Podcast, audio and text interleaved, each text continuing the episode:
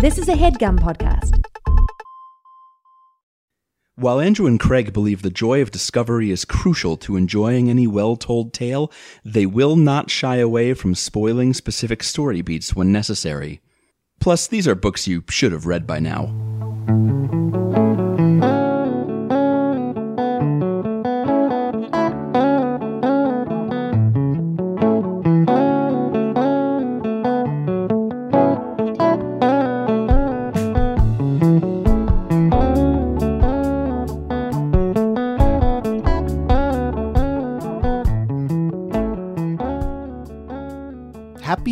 Between Christmas and New Year's. I don't know what to call this like weird void of time that exists in between these two holidays every year, but The lost it's- uh, days. Yeah, I do like this moment where everything just kind of slows down for a little bit. Yes. Welcome to Overdue. It's a podcast about the books you've been meaning to read. My name is Craig, My name's Andrew. and we're going to talk about The Art of War by Sun Tzu. But yes, And it's just like that last week where you can tell yourself, you know, 20 insert number here was not the world's best year, but because the because events like conform to our understanding of time Yeah. and like Gregorian calendars and stuff, yeah, we can tell ourselves, you know, 2022 is going to be better. It's not it's not just going to be a continuation of stuff that was that was bumming us out about this past year. It's not. like it's a it's a clean slate. It's a chance to begin anew with all the same people in all the same positions. Yeah. unfortunately.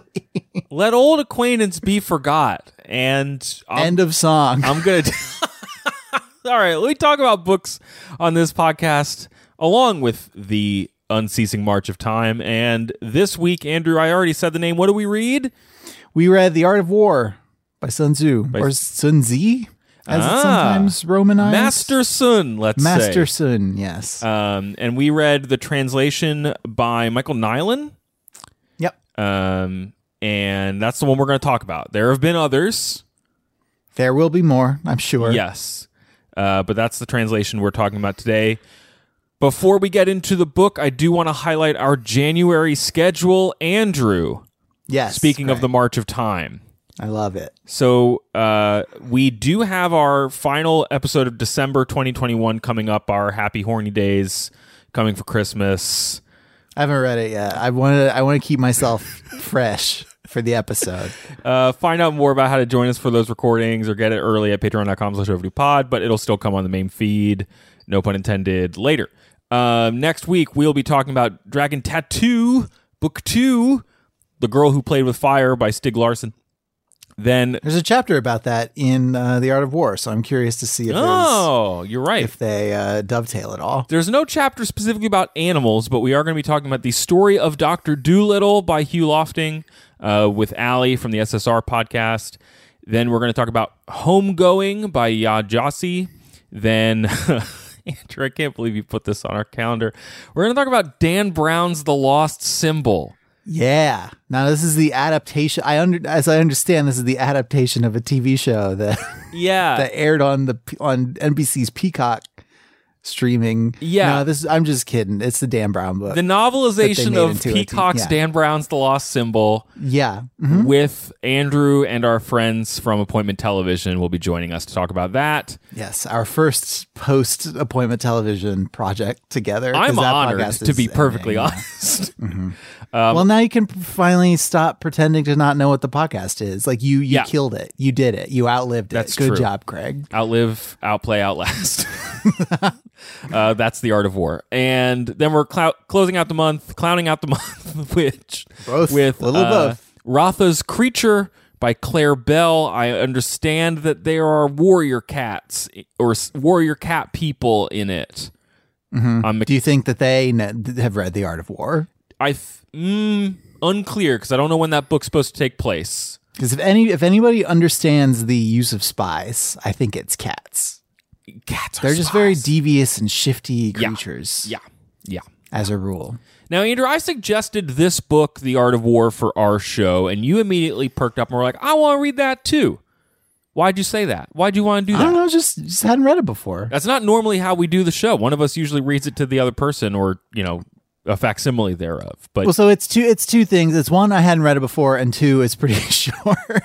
Sure, like if if it had been, you know, if it had been uh, Nabokov or or yeah, yeah, and Peace, uh, I would be like, well, you know, it'd probably be good to have read that, but Yes. that's a pretty long book. And the closest pod we've done to this text that is when uh, I read The Prince a year or two ago, a Machiavelli. Um, and I do think that would have been another interesting one to have you also read, though it is a little bit longer than this. Sorry. Just no, no. It's, I Next think time we do uh, tacticians, I tactician political treatise just because it doesn't you know doesn't have a plot it doesn't have characters to hang our hats on and, and tell the other person about Sure. so maybe better to have us both briefed on the text but i have never read this before my only exposure to the art of war aside from probably like quotes from it being title cards in movies and video games I was gonna say, yeah, I think the only exposure I have to it is when a villain in a movie turns to the protagonist and says, "Have you ever read The Art of War?" yeah Before he says, you know, something evil. in high school i bought a book about the art of war and playing texas hold'em uh, okay.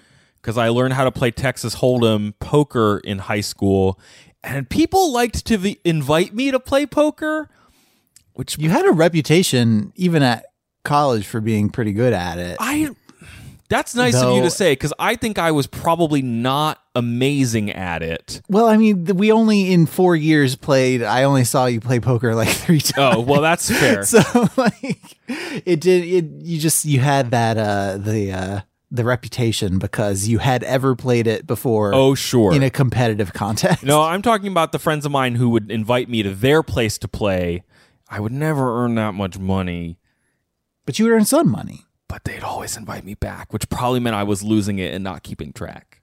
And so I did buy Texas Hold'em and the Art of War or something uh-huh. like that. I, cou- I mm-hmm. couldn't find it on my shelf, though I did find a book online called The Art of War 36 Stratagems for Texas Hold'em from 2014.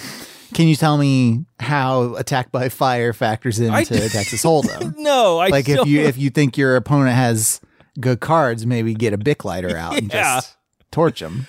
or you know melt their chips or something. I'm not Yeah, sure. Yeah, melt their chips. Um, but this is like a this is a classic. This is a book that a lot of people know about and have known about for a long time. People know the name of it even if they haven't read it. Yes. Which is which kind of dovetails a little bit into I don't know if Yeah, you want to talk where about the want- intro first or what you want to do, but like Go for it. uh Nylan in her in her introduction and in other pieces she's written about translating this. I believe she's the first woman to translate the whole thing into English, I think. Yes, a, a like notable trans- something any close to that, translation that is widely published and known for sure. Yeah, definitely. Yeah. Um is she talks about how the art of war is in many ways about how to avoid war. Like it, it, it has a lot of lessons about uh, like civilian leadership and you know that that kind of thing. In addition to like you need to feed your horses. Yeah. like don't attack a walled city. If I had to Cliff's notes the art of war, it would be don't attack a walled city. Just don't do it. yes. Uh huh. For sure. Because uh, Master Sun mentions it being a bad idea a lot of times. Yes. And and the yeah, the the takeaway that Nylan wants us to have based on her intro and some other articles I think you alluded to is that like pr- it's it's about preparation and it's about calculation and knowing thyself. Mm-hmm. But every if you know if you know yourself and you know your enemy, then you'll win all the time. and you'll also know when you don't when you shouldn't even play like Yeah. i think the other takeaway from this book is play stupid games win stupid prizes like if you if you only if you play too often you will lose sometimes and the the art of war is knowing whether or not to play at all Yeah. Um we can end the podcast now we did it i think we did it with something. It's I mean, there there are tons of little like passages that you can that you can read and be like, this is the this is the nut of the art of war. Like this is the Yeah. this is the point of it because it kind of dances around it and reiterates it in a few different ways. Like I liked this one the most. When naught's to gain, move not over things of little worth, fight not, save and direst need, war not. Yeah. A ruler cannot call up armies in a rage, nor can his commander start a war over a slight. They move only if it is to their advantage. They bide their time if it is not. A person in a rage can be restored to good humor, and someone mortally offended can be restored to affability. By contrast, a kingdom once destroyed cannot be restored, nor can the dead be brought back to life. Thus, the brilliant ruler approaches battle with due prudence, etc., etc. Yeah. Uh, the one that I liked a lot was, and we will go through this book in more detail, but we're going to talk about Sun Tzu. But and if we're sharing quotes, we have all heard of victories that result from a quick strike by a mediocre opponent, but we have yet to hear of a single victory gained by clever schemers who let the hostilities drag on. You gotta do it fast. Yes, that's the part of the book that is like, don't fight if you- if you don't know what winning looks like. Just get out of there.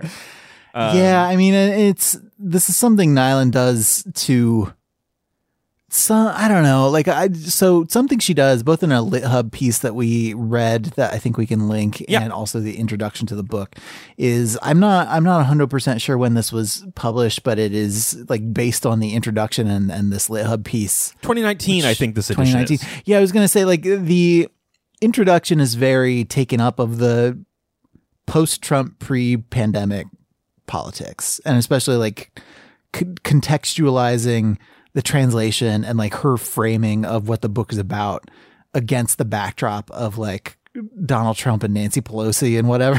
Yeah. and I think like there is a there's a wider point to make, especially if you encompass like the the war in Iraq, war in Afghanistan. Like I, I think there are more nuanced things to say that you can use to tie it to our political times, but that so, like this is this is something she says in the Lit Hub thing that sort of bothered me a little bit. Um, Clearly, Trump and his ilk believe that the art of war, like the prince, teaches clever people how to sow dissension. This is a stupid way to parse the text, requiring cherry picking of the most benighted sort.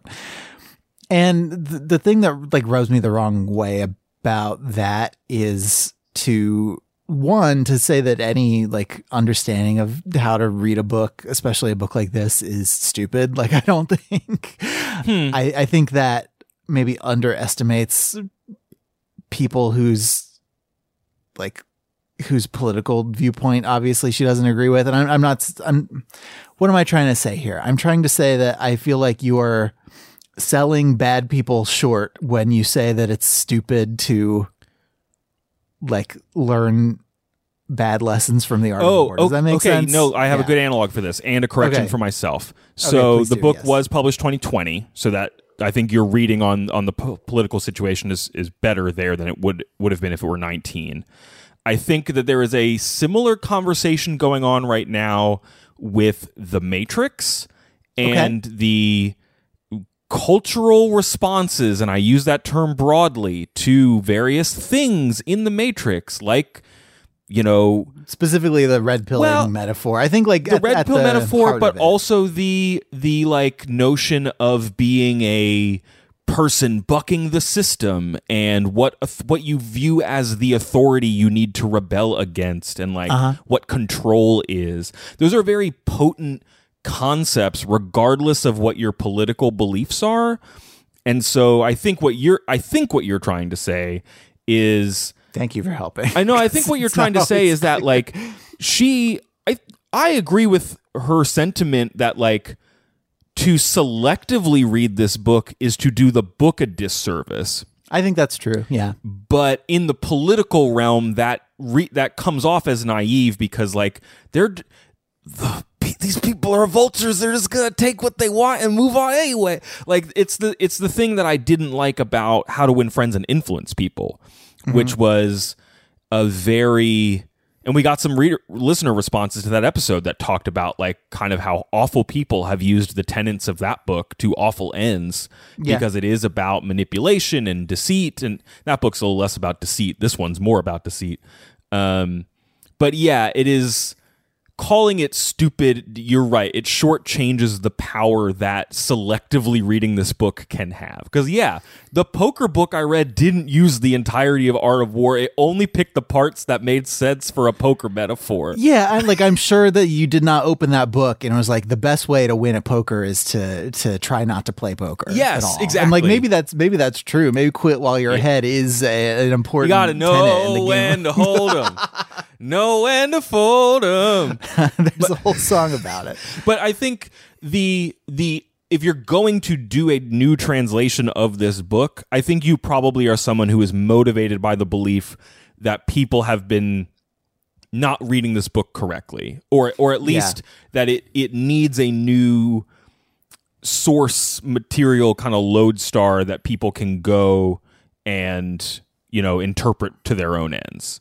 Yeah, and, and I guess like to to end this conversation and then not really talk about it Yeah, anymore. yeah. Like I, I guess if you're going to do a translation of this of this book that seeks to maybe like recontextualize it or develop nuance and tie it into like the crumbling of American empire. Yeah.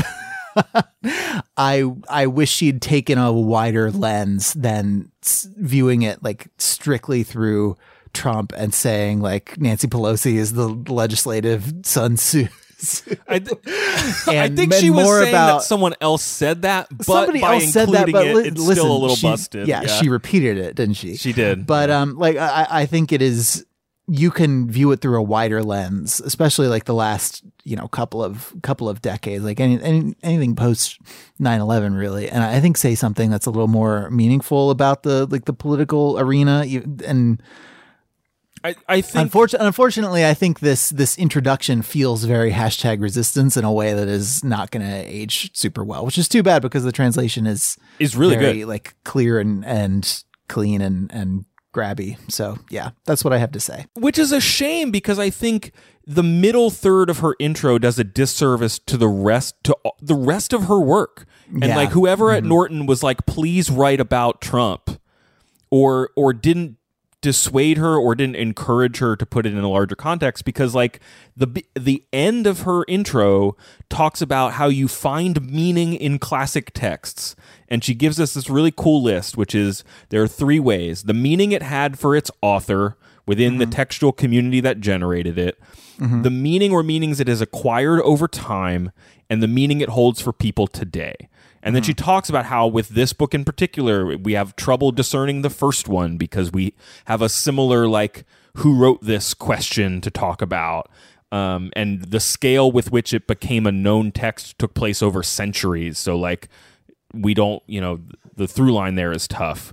The the meaning or meanings it acquired over time is really interesting because you have people as early as you know, obviously throughout Chinese history who have used this text, but then in other regions of the world in like the 15th and 16th century start citing it as inspiration for their military success, let alone all the crap we've been talking about in like the Gordon Gekkoification of the art of war. Yeah, right. Where you start appe- uh, applying its lessons to like being a pickup artist. Yes. And um, and then and then she talks about like what might it mean today, and so then I think there was maybe an over temptation to apply it to like who is in power when the translation was being written, um, where I think there's stuff in this book that is really fascinating when you just think about like the the nature of power and when it is to move into conflict and all of that stuff has a lot of meaning making potential regardless of the context. So I wish you'd said a little bit more Yeah. about that.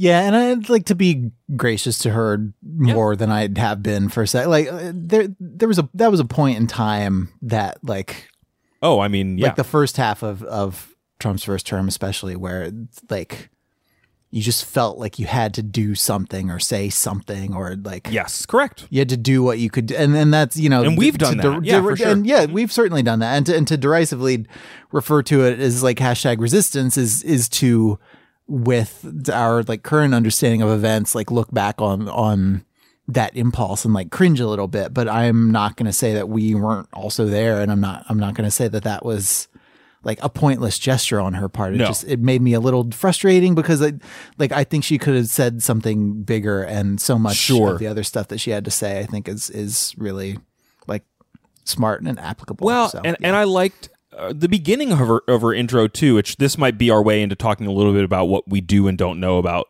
Master Sun. Yeah, yeah. I, I uh, excerpted a couple things too. so Um, yeah, go ahead. I liked her first sentence. Anyone taking up a book like The Art of War uh, wonders who wrote it, what is it good for, and how do we understand it now, so many centuries after it was compiled? Good joke, Nylan. That's good. Um, and she talks about how it is how for a long long time it's been generally accepted that one guy like did a bunch of the compiling in somewhere between the fourth and seventh centuries BCE. yeah, fifth century is the date that I saw Yes. over and over again. and um, yeah, she says by the experts' current understanding, all early Chinese texts are composite texts. Uh, texts compiled over time from impressive rhetoric ascribed to certain authors, often on vague impressions and little or no evidence. So, a little, you know, like the Homeric, like the the transition from like an oral, Yeah. like spoken form to a written uh, literary form. and there are there are things she also talks about where it's like it may not have been what do you say what they say about the Iliad, which is it may not have been Homer, it may have just been a different guy who lived at the same time, like and the idea of speci- Homer. the specific joke, the Iliad was not written by Homer, but by somebody else with the same name. Oh. which I'm sure kills in like certain rooms. um, but one of the theories of a of a as close to maybe a solo authorship as we have is maybe this military theorist Sun Wu, who fled who fled the Shi state um, to the kingdom of Wu somewhere around the 500 BCE. Um, may or may not have been a real person. His purported descendant Sun Bin appears to have been an actual person in some records. Uh, Yeah, I was reading about in the early 70s, Yes, there were some the tombs that got Han slips, the, the Yeah, bamboo got- slips. yeah got that got, got dug up and it included like an early version of the art of war which did not have as much stuff in it as the version we read now but was a very very close match for the stuff that was in it Yes. and then another similar book uh from someone named sun bin Yep.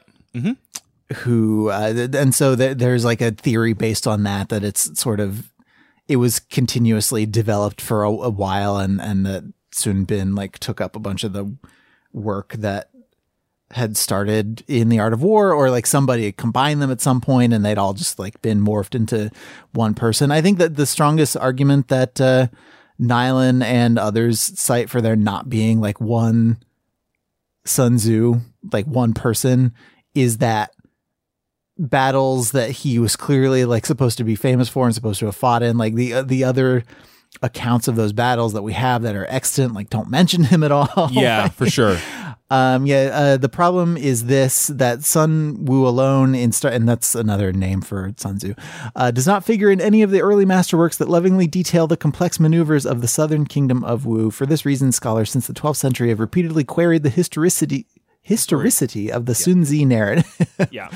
um, so yeah, and then she goes through like maybe it was one person, maybe it was multiple people, maybe it, it's yeah. Uh, she says, and she is a professor at University of California of Early Chinese History, uh, UC Berkeley. Um, has written a book called Five Confucian Classics. Um, is the co-author of a history of China through Cambridge and Lives of Confucius. So has certainly researched this period extensively. She says that this translation is based um, largely on a commentary from Cao Cao, who like did a commentary edition on of it that was a text that people worked from for centuries. And then there are some other references in this text. There's like I'm, I think in probably the edition you read, Andrew, whatever the Kindle one, I was reading the same one, has like some passages in brackets and stuff like that where it references. Yeah, like some with um, she denotes in like asterisks when something rhymes in the translation because it rhymed Yes. in the original, yeah.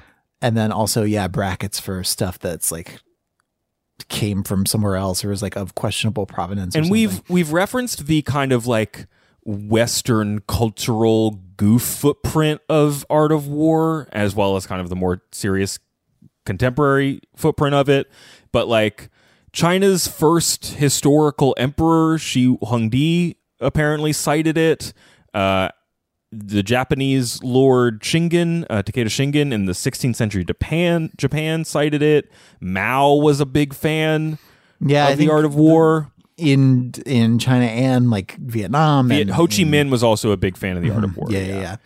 Um, and then uh, in the 11th century, I think um, the Chinese emperor at the time included the art of war in this like collection of works dubbed the Seven Military Classics. Oh, sure. Yes. Um, that a lot of officers and people like needed to read to advance in the military. So it's it's been around and very influential for a very long time. And then there were there was a French translation in the 18th century. The first annotated English translation was the early 20th, and then 1910, 1910. by uh, Lionel Giles. Okay, what a great what a yep, that's a name. Yeah. Um, and kind of conventional wisdom is that the series of wars um, that the U.S. was involved with in Korea and Vietnam, and were what led the U.S. military to be like, "Huh, art of war, huh? All the people who were like losing to or really not having a good time fighting have all read this book and are abiding by its principles. We should read it." Uh, Which I mean, that's what the art of war tells them to do, Yeah, right? for sure. You gotta know your enemy. Um, so then, like Schwarzkopf and No- Colin Powell are, you know, using it in the '90s, and now it's on every syllabus if you're at a military college, essentially. Um, and then I just have a list of where it's been referenced: Gordon Gekko, The Sopranos, Star Trek, The Next Generation, the movie Battleship, uh, Age of Empires, um, among other things. So, and you made you that you made that list, Andrew, of like where it you mentioned it's been used by like pickup artists. That's in a list that Nylan makes where it's like it's been deployed in talking of games of skill, talking about academics, talking about business, talking about sex, talking about medicine, anywhere anywhere where there is like winning and losing, people have found a way to adapt the art of war as a as a text you should read. Yeah, I mean, because it is. I, I guess we can get into the book now if you don't have anything else. for sure. It is. I had jokingly in our Slack channel dubbed this the first self help book I mean, because I think a lot of the advice in it is broad enough and vague enough that it invites you to like jump to your own conclusions or like draw your own lines between what the book is saying and what is going on in your your own life. yeah, for sure. Um Because it's written for commanders. It is written for generals of armies. yeah, it's not the people all the way at the top, not the people who are actually fighting, but the like the generals, the people in the middle. And so I think there is something to the kind of poetic, philosophical concision of the book that is in and of itself supportive of its ad- own advice that it's trying to give, which is like, I, Master Sun, writing this book, can't give you the specifics on where you're fighting. I can tell you how to categorize the types of place you might fight, mm-hmm. and you need to make some decisions based on that. yeah, it's not like here's how to stab a guy with a sword. No. I was kind of surprised in that chapter on fire at how specific it was about fire. Like, it does get really specific about just fire. it's like here's when to set stuff on fire. but that's like pretty late in the book after It's the next to last chapter. after yeah. Sun has spent a pretty long time being kind of like let's just talk about the big picture, man. being the secret, but for military. Yeah, it is the military secret. the, you know, chicken I mean- chicken soup for the military soul. The way that the secret sets itself up, where it's like, oh, this is an ancient thing that's been used for thousands of years by, This is the real secret. yeah, this is the secret. This is it. Um, so let's talk about what's in the book. I, I do think it is worth like going all the way back to the thing we started talking about at the beginning of this podcast, which is that like Nylan and others have pointed out that this book is just about it's just as much about how to wade w- wage war as it is when not to. Yeah. Or or how to do other things that are still going to accomplish those goals. Yeah.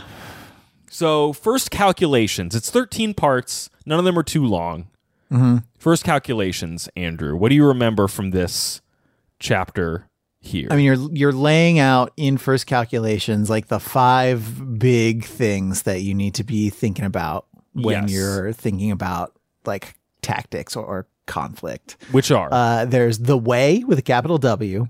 There's the heavens, the earth, the field commander, and the regulations. yeah. Uh, quote, the way by definition refers to whatever allows the people and their superior to be of one will and therefore willing to live or die with him undeterred by danger. So basically, do they respect the commander? Do they believe in the cause? Like, are they adequately motivated by like nationalism or like hatred for the other person or whatever it is that's going to like bond them together and make them a reliable and there's force? there's a lot of that throughout the book and Yeah, Nylan for makes sure. a note of it in the intro that like around when this book was probably being written or just thereafter there in the record books you see the size of armies grow which is probably like reflective of changes in battle tactics and changes in objectives but this book is really concerned with how you the important general man um, is going to convince all of these common people to do what you want. Yeah. And most of the time, it's don't put them in crappy situations. don't put them in crappy situations like actually take care of them like provide Yeah. for them it, there, there are some It is self serving, but it yeah. is still oddly generous. yeah yeah yeah um and then heavens is just like is it light or dark out what's the weather like Yes. the earth is like what's the land look like Mm-hmm.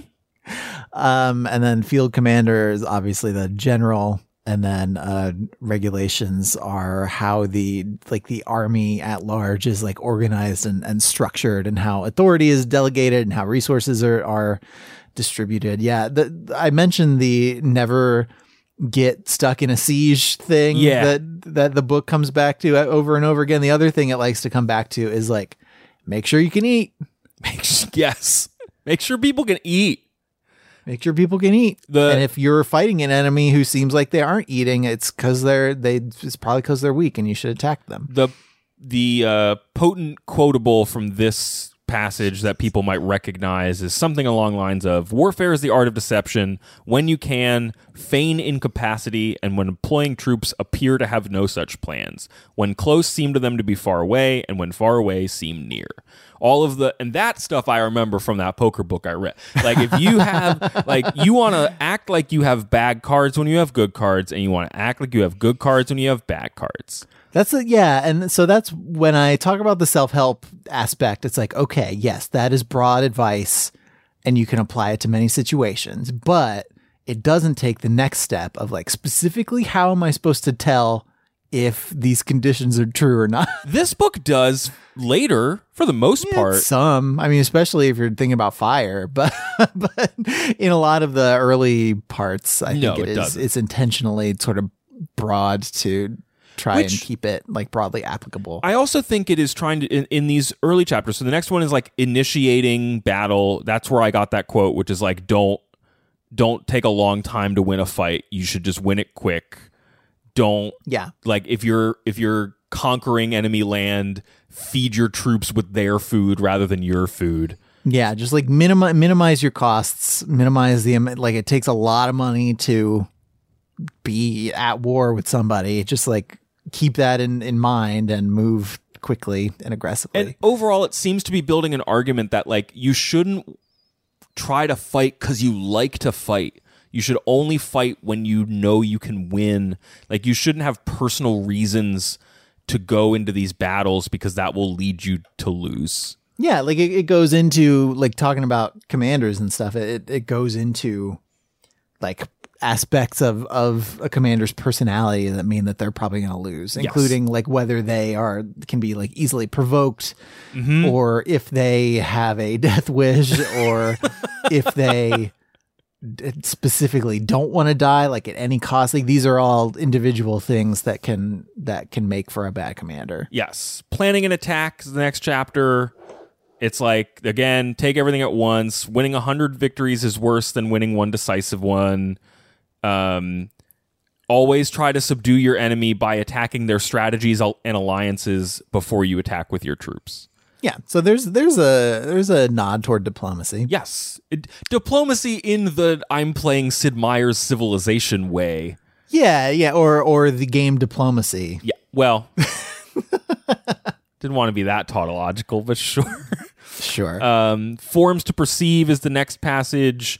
This is a little bit more about like you don't. He who this is the quote. is I this have. is this like the left and the right and the back and the front? Is this that section or is that another one? no? That's the. Or is think that weak points and strong? I think that's weak and strong. Okay. Um, forms perceive. The quote I have is: "He who excels in battle doesn't have a name for cleverness, nor does he garner accolades for his courage. He never errs in winning battles because he places his men when they are bound to win, and he conquers those who are already lost." The there are often very good teams in a football season that had a really easy strength of schedule. Ro- uh, in the movie Rocky 3, Clubber Lang gets mad at Rocky because Rocky only fought weak opponents. Well, okay. people wanted Rocky to win, so they only put him in positions where he could win. That's what you need to do. Be like Rocky.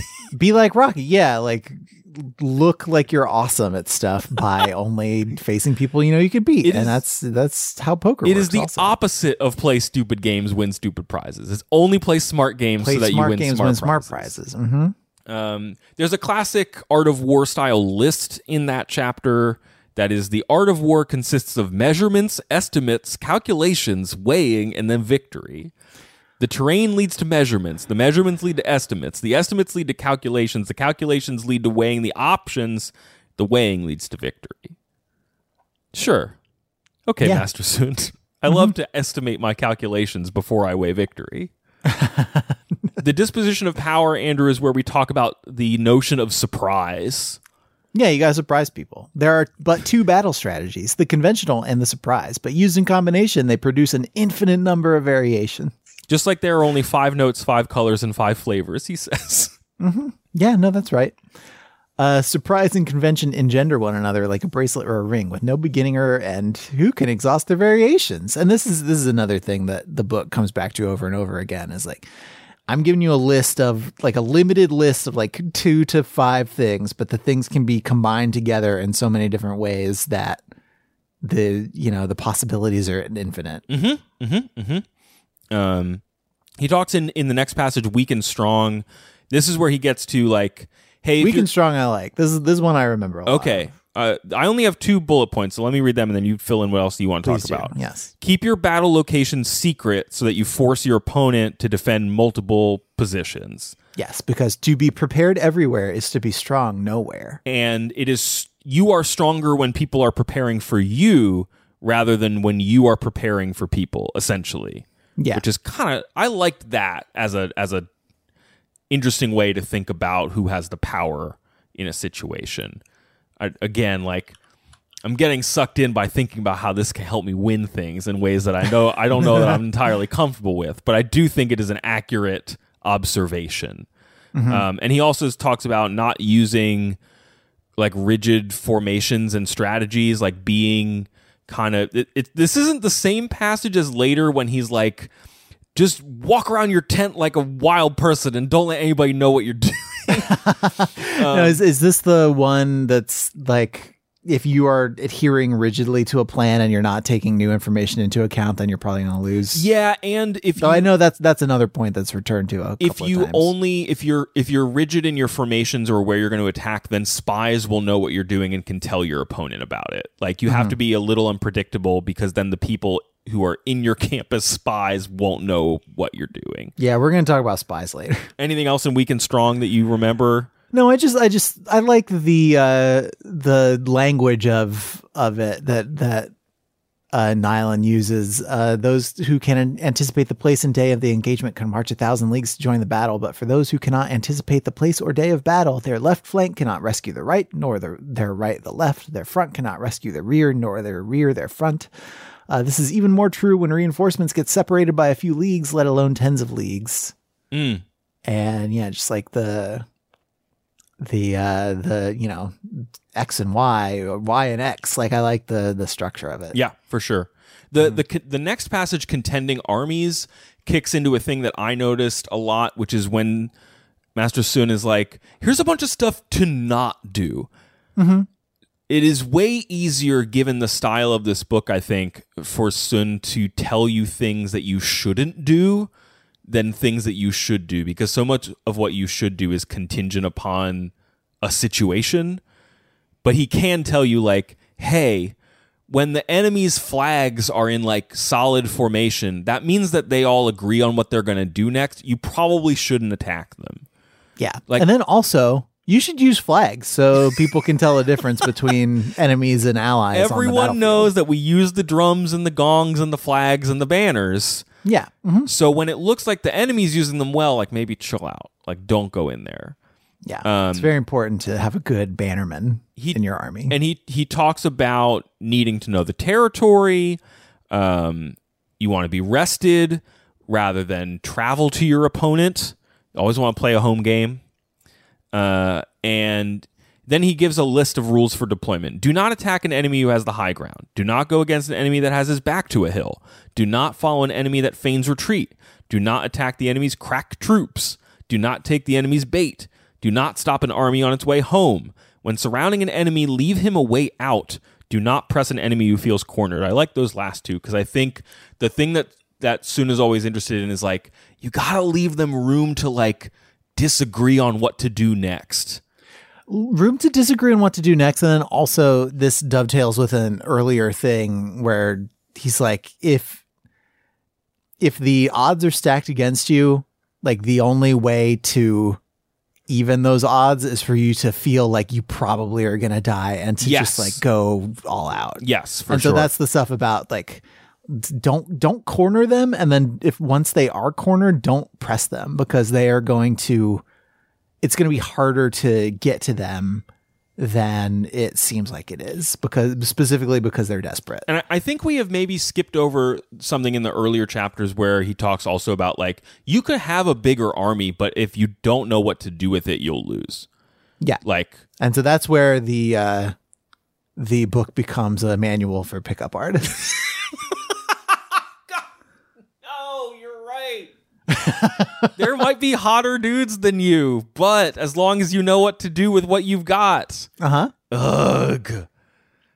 God, I hate pickup art. I feel like we have blissfully avoided a lot of opportunity to talk to them, like talk to talk about them, not to them. I never want to talk to I mean, them. I don't want to talk to them. but I feel They like seem like they seem specifically like they have gone out of their way to be bad to talk to. I know. I just feel like we've done a pretty good job of avoiding reasons to talk about them, and somehow I suggested the one book that was the most relevant to them. Um, Yeah, Craig. When are we going to read a Jordan Peterson book? Like, Stop it! Don't even speak those words. um, there's further like what you shouldn't do in the nine contingencies. I didn't. Okay, I couldn't tell what the nine contingencies were because there was not a, an alphanumeric list. There was just Yeah, a bunch of true. stuff in that chapter. yeah. I mean, you've got you. So at the end, it's got the it's got four rules for deploying troops, and then five flaws that a commander can have. That might be part of it. Yeah. I guess. I do like these five fatal flaws, though. You Yeah, want to tell me what the fatal flaws are. One determined to fight to the death can be killed. That's Yeah. good. Mm-hmm. Because that means that somebody's looking to die. Yeah, this is what I was talking about earlier with when we're talking about things that make a bad commander. Yes. One determined to survive at all costs can be captured.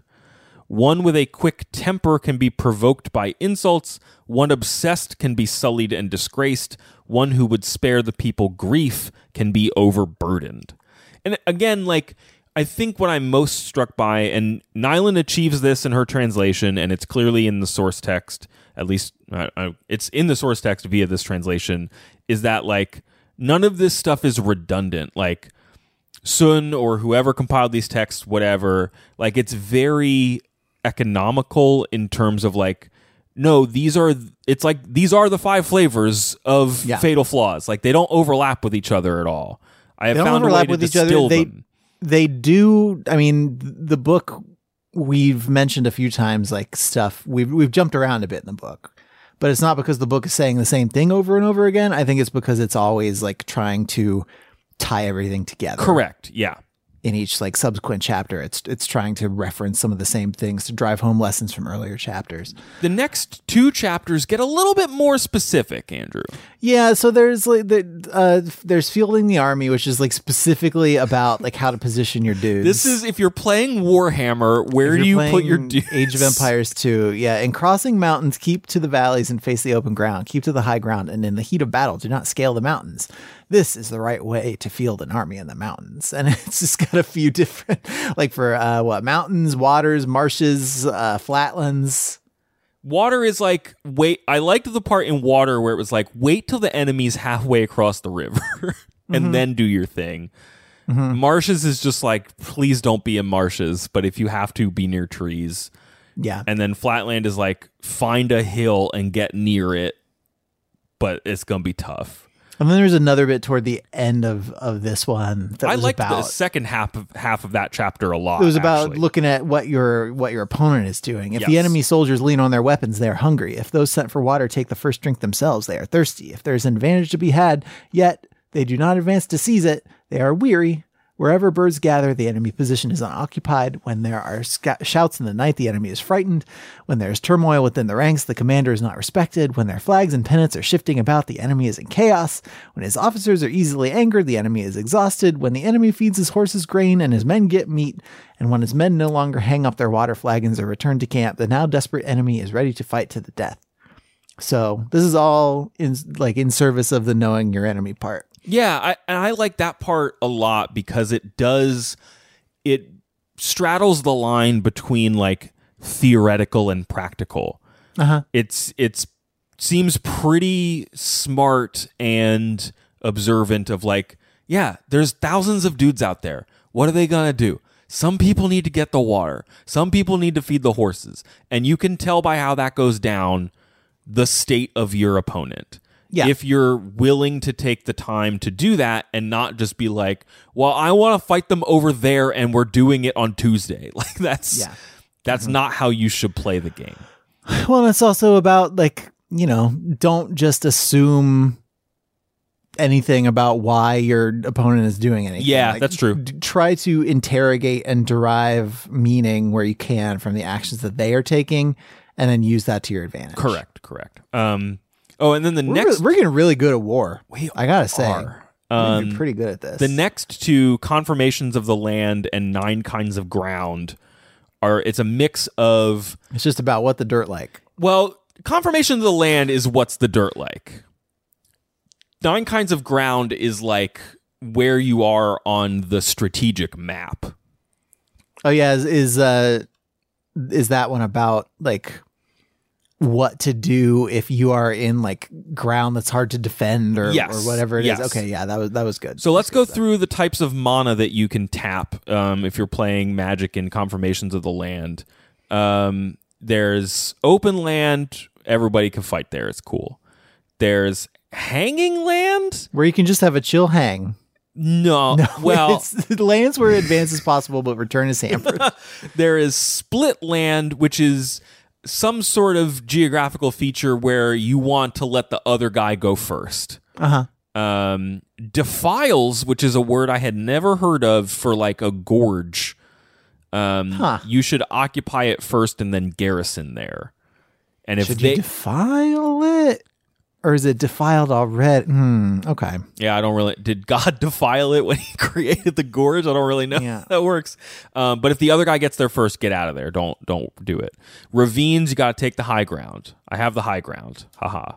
Um, and if there's You're a- the chosen if Greg. there are, if you're at like distances between each other, nobody has an advantage, and maybe you just shouldn't fight that day. You should go home, um, have some hot cocoa, That creates an even bigger distance between the two. and there's more stuff on like knowing your enemy. Then the nine kinds of ground, Andrew. This is the uh, if you're on deserters ground, Mm-hmm. that's when like the local lord is on the battlefield with you, and if he dies, then people are just gonna leave. Like that's not a great situation. Yeah. Land taken lightly is if you go into enemy enemy territory, but you're not too deep, so you they're not going to defend it super hard. I don't Yeah. think. Land worth fighting for is resources or it's Just a like good, good, position. there's a lot of gold. There's a lot of gold and stone and and There's sheep and, there or uh, something that you gas and stuff that you can get. Uh, the meeting ground is equally accessible between both armies, so I guess you could have a parlay there or something. Plan later. Crossroads, I guess, is where like the neighborhoods converge, and maybe you can pitch some local people to join your troop. Not quite sure why crossroads are important. Uh, never taken lightly is if you're deep inside enemy enemy territory. Difficult to cross is when it's it's more about like the previous chapter stuff. Yeah, Land made dirt like. what What that dirt like. what that dirt like. Land made for an ambush is a- similar. Uh, what that dirt like. Uh, like it's got a lot of narrow entrances and exits. You're gonna get stuck. And then Deadlands is you only survive there if you battle ferociously. This being the case, never fight on deserters' ground. Never tarry when on ground taken lightly. Never attack the enemy on ground worth fighting for. Never get cut off on meeting ground. Always seek to make allies on crossroad lands. Always pillage on lands not taken lightly. Always press on in difficult grounds. Always be ready with strategies and lands made for an ambush. And always, always in the Deadlands, fight like hell. I liked this. I liked the notion of this chapter. I, I don't have. A, I'm not here to talk about how applicable these like categories are to real mm-hmm. life. Sure. But I think as a like attempt to categorize types of territory you're encountering in any sort of conflict, it is it seems like a useful way to do it because again, it is not specific to whose territory it is or why it's important. It's just that it's important to you, and Yeah. you can you can determine that yourself. Um, the back half of this chapter is where he talks about being a wacky, unpredictable guy, and he says, "Put blind the the best field commanders or whatever puts blinders on his officers and men so they never know what he's thinking." I didn't like this chapter. It just reminded me of Trump because I know knew that from the intro, and I was just reminded of kooky businessmen who aren't good managers and just kind of do whatever. I didn't like it. You know, we and we don't have to talk about this anymore because now we're finally at the fire chapter. We're at attacks with fire. Now, Craig, there are five different ways you can set stuff on so fire. surprised by this. I turned to them. I was like dealing with my thoughts on the previous chapter, which were good and bad, and then also ended on like you have to unite the soldiers to your will, and the way to do that is to only put them in positions where they're going to win. But to do that, you have to recognize the mortal danger you're putting them in. And I was like, okay, And this chapter is like, here's how you Here's- here's, how to light stuff on fire, here's baby. the here's who you set on fire and when. The five kinds of incendiary attacks are one, setting fire to personnel. Two, setting fire to stockpiles of supplies. Three, setting fire to the baggage trains and supply wagons. Four, setting fire to the granaries and armories. And five, setting fire to everything along the routes between encampments having possible reinforcements. Those are the places When you set on deploying fire. fire. there must always be flammable materials for it to consume, and those must, materials must always be on hand. If you're gonna set stuff on fire, make sure that there's stuff that you can set on fire. Yeah. please. I did like the little caveat where he's like, listen, if you set their camp on fire, you better be prepared to rush in unless Unless they're like oddly chill about it. if they're organized and rested and their commander knows what he's doing, they will not be rattled by the fire and you would actively make a bad decision if you've rushed in. And then we revisit this idea of only attacking when victory is certain. The part of, the, of this that I like the most is the part where he says that it doesn't get windy windy at night. Do you remember that?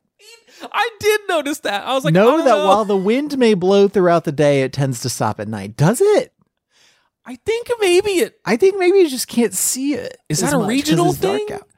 No, I don't know. If anybody who lives in this area of China can tell us whether the wind stops at night, I guess let us know. I have tried to sleep in northwest Iowa when the Canadian winds blow and there are no Mm-hmm. trees to knock it down. It's loud, man. like it's, the wind does not stop at night. we have found the one inaccuracy in Mm-hmm. this book. Uh, and then similarly, the last chapter called "Using Spies." Yeah, this is just like totally spies. The That cartoon. here's how to here's how to use spies. The five kinds of spies. It opens with a lot of math. Mhm. the opening is like as a rule of thumb raising 100,000 troops and sending them out on campaign to a location 1,000 leagues away cost 1,000 units of gold per day, which was oddly Age What's of Empires a to me. What's a unit of gold? I don't know. con- do we know? Okay. No idea. Including the expenses incurred by the hundred families and the upkeep by the ruling house. This creates upheaval in the palace and beyond, in the inner provinces and at the frontiers. You can count on 700,000 taking to the roads, idle and weary, since they are unable to attend to their usual tasks. And, it, and I was like, Why this is so specific? a lot of big math. And his point is look, look at all this math, and yet some people will not cut the check for a few measly spies. Yep. Come on, cheapskates. To begrudge the expense is the height of inhumanity. That and that Such person is neither a good commander for his men nor a good aid to his ruler. He is no master of this victory. chapter is a fascinating prism through which to view the the art of war is actually a treatise on when not to fight because Uh-huh. it is listen the cost of war is a lot i need to pay all these liars though i need i need Mm-hmm. I need to pay my liars. I need to pay my liars my liars have unionized. and there are five types of liars that we're going to talk about in a second but like it is interesting that is like the act of going to war is such a major financial and cultural upheaval for your kingdom that you might as well do the other thing that makes that work better which is interesting and it, and it like i think the applications of spies and and what the she has made reference to the fact that the the Chinese term is not specifically, at least as it was used, does not literally mean spies as much as it le- means those who quote get between the parties or like fill gaps or something. So it's just we would call them spies today. Um, there are five kinds, Andrew. Uh huh. There are locals. Yep. There are insiders. There are double agents, dead spies, and live agents. Locals are the enemy's compatriots in our employ. Insiders are enemy inf- officials in our employ. Double agents are enemy spies who report to our side as well. Dead, and I like dead spies the Yeah. most. Dead spies are pawns in our employ whom we intentionally deceive so that they relay false information to the enemy. Every time you retweet something, you should ask yourself, Am I being a dead spy? Am I being the dead spy? Just think about it. I need Is- to do better about it myself. Has this screenshot been altered in some stupid, easily disprovable way? Who would it In benefit for me to signal blast this? Yes. And uh, live agents, by contrast, report back to us. Yeah. And then and then he goes on a little bit to say like you need to know everything about your opponents. You need, basically need to know their social security numbers and what they ate for breakfast mm-hmm. so that you can predict what they're going to do so that you can put your 700,000 troops in the right spot.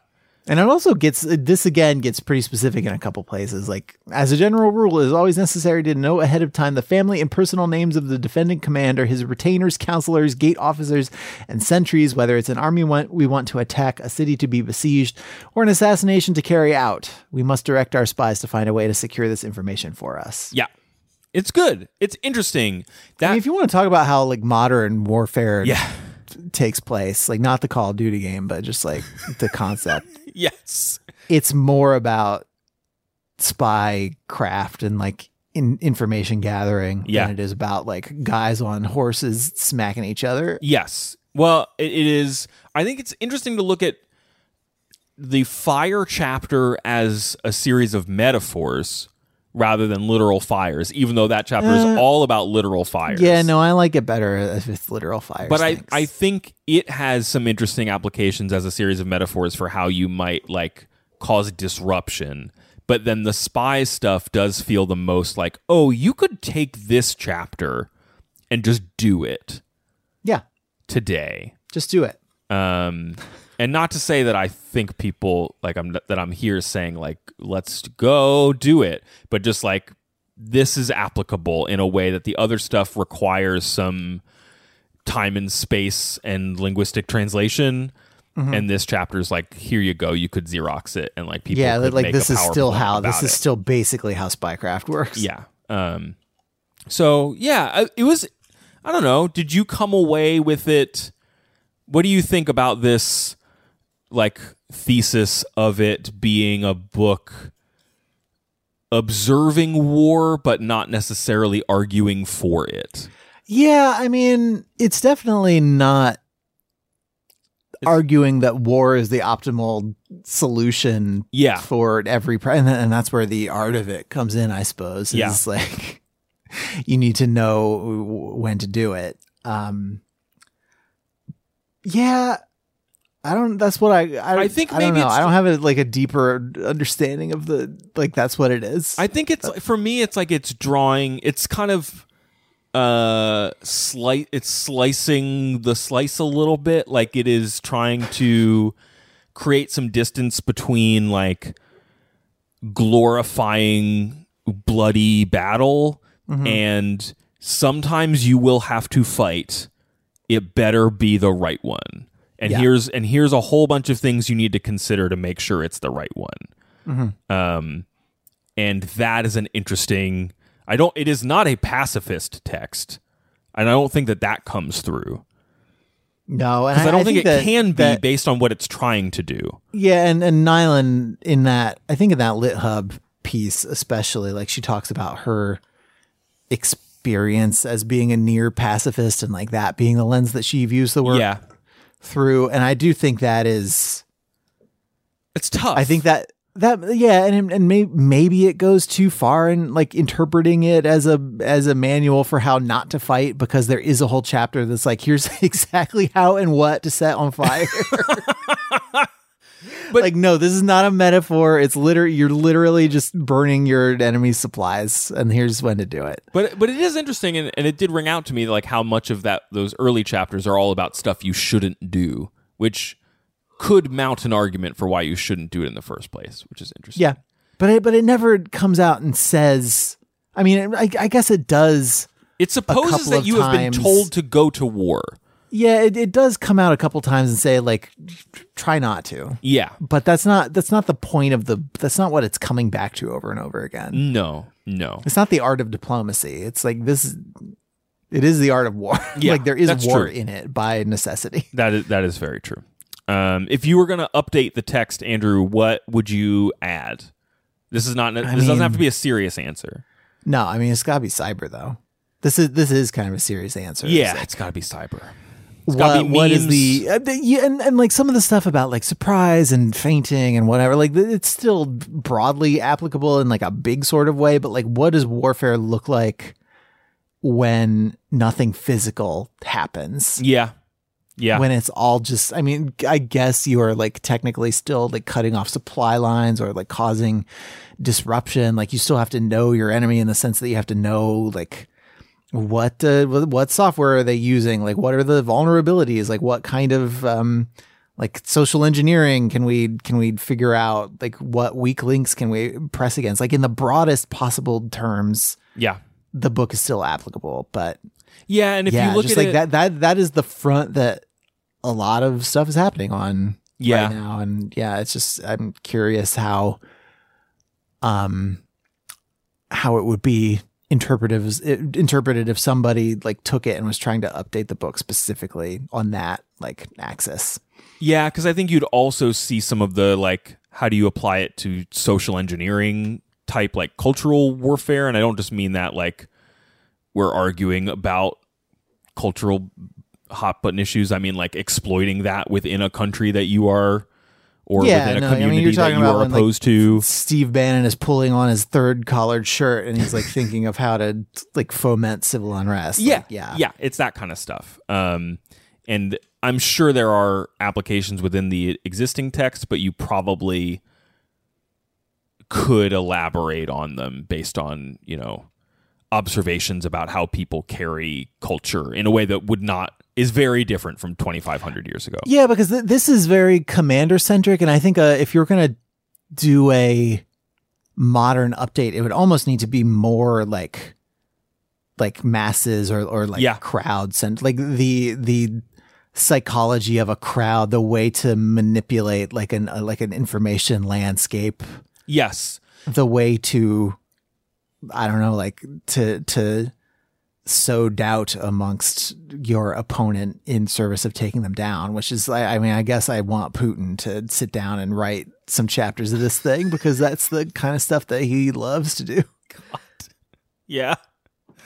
Yeah. Not to get all like Rachel Maddow on it. No, I know. minute, but like, I guess I would, you know, to to provide a completely serious answer, I just want a passage about like the cupcake wars at the end. Just like update it. Mm, sure, yeah, for food shows Yeah. or sto- like storage wars, like or what's- or the storage wars. yeah. Or like the forum wars. Ooh, the forum wars. The I late know, I night that- wars. I think the forum wars is getting into No, you- into my no, I don't wanna do that. bit. Yeah. I was trying to search for other editions that use Art of War. I got a lot of Star Wars books, Star Wars Yeah. art books, mm-hmm. which is You're gonna have to right. do. You're gonna have to Google like minus Star Wars. Yeah, but I did find that as a search. the art of war for executives, the art of war for women, the art of war for writers, the art of war for managers, the art of war for spiritual battle, the art of business wars, the Klingon art of war. Sun Tzu and Machiavelli leadership secrets, how to become a superior leader using the principles of the art of war and the prince. Please, no one read. I Jeez, don't. that I sounds can't pretty bad. that seems like where I don't want this to go, which is why I wanted to go back to the original text and see what was there. It was interesting to me. And here it is: Here it is. the art of war. We read it. Tell us about how you've used this book in your life. Yeah. I clearly used it to get better at poker because Andrew thinks I'm good at poker. Yeah, you're great at it. Thanks. I've never seen you lose. And that was by design. Thanks everybody for listening. Um, again, we're doing a Patreon stream uh, before the end of this calendar year. If you're a Patreon supporter, you'll know about that, and then check it out on the main feed sometime in early 2022. Go back to the beginning of this podcast and listen to the schedule, or find it on our social media feeds this week. If you have a question, you can send it to us at overduepod at gmail.com or hit us up on Facebook and Twitter at overduepod. Thanks to Starfish Chick Book to Watch, Carol, Tom, Mike, Bronwyn, Kelly, and many more for reaching out this past week. Thanks to Nick Lerangis who composed our theme song. Andrew, if folks want to know more about the show, where do they go? OverduePodcast.com is our internet website. Up there, we have links to the books that we have read and are going to read. As Craig mentioned, we'll be updating that for January soon. Uh, you click those links, takes you to bookshop.org. You buy those books. We get a small cut of it. Your local independent bookseller gets a sale and you get a book. So everybody wins. Yeah. Uh, Patreon.com slash overdue pod is our Patreon project. As Craig has mentioned, we are recording a bonus episode soon. We've got uh, our long read project, uh, Don Quixote, winding down slowly over the course of many weeks and months. I feel like we've been reading Don Quixote for most of my life at this point. We are coming up on an episode that would have been about as long as our previous long read. So I feel like you Yeah. are reaching. I am not quite ready to be done with our errant knight, but I feel like I'm not. I'm not ready to be done with it. It's just like we have been doing it for a while. we have. That's fine. I still enjoy the time I spend with him. It's just like, come on, Cervantes, wrap it up. Sure. Uh, what else? I think that's it. All right, everybody. Thank you so much for listening to our show. Uh, I hope everybody has a safe and happy holiday and a good new year. And until we talk to you next time, please try to be happy.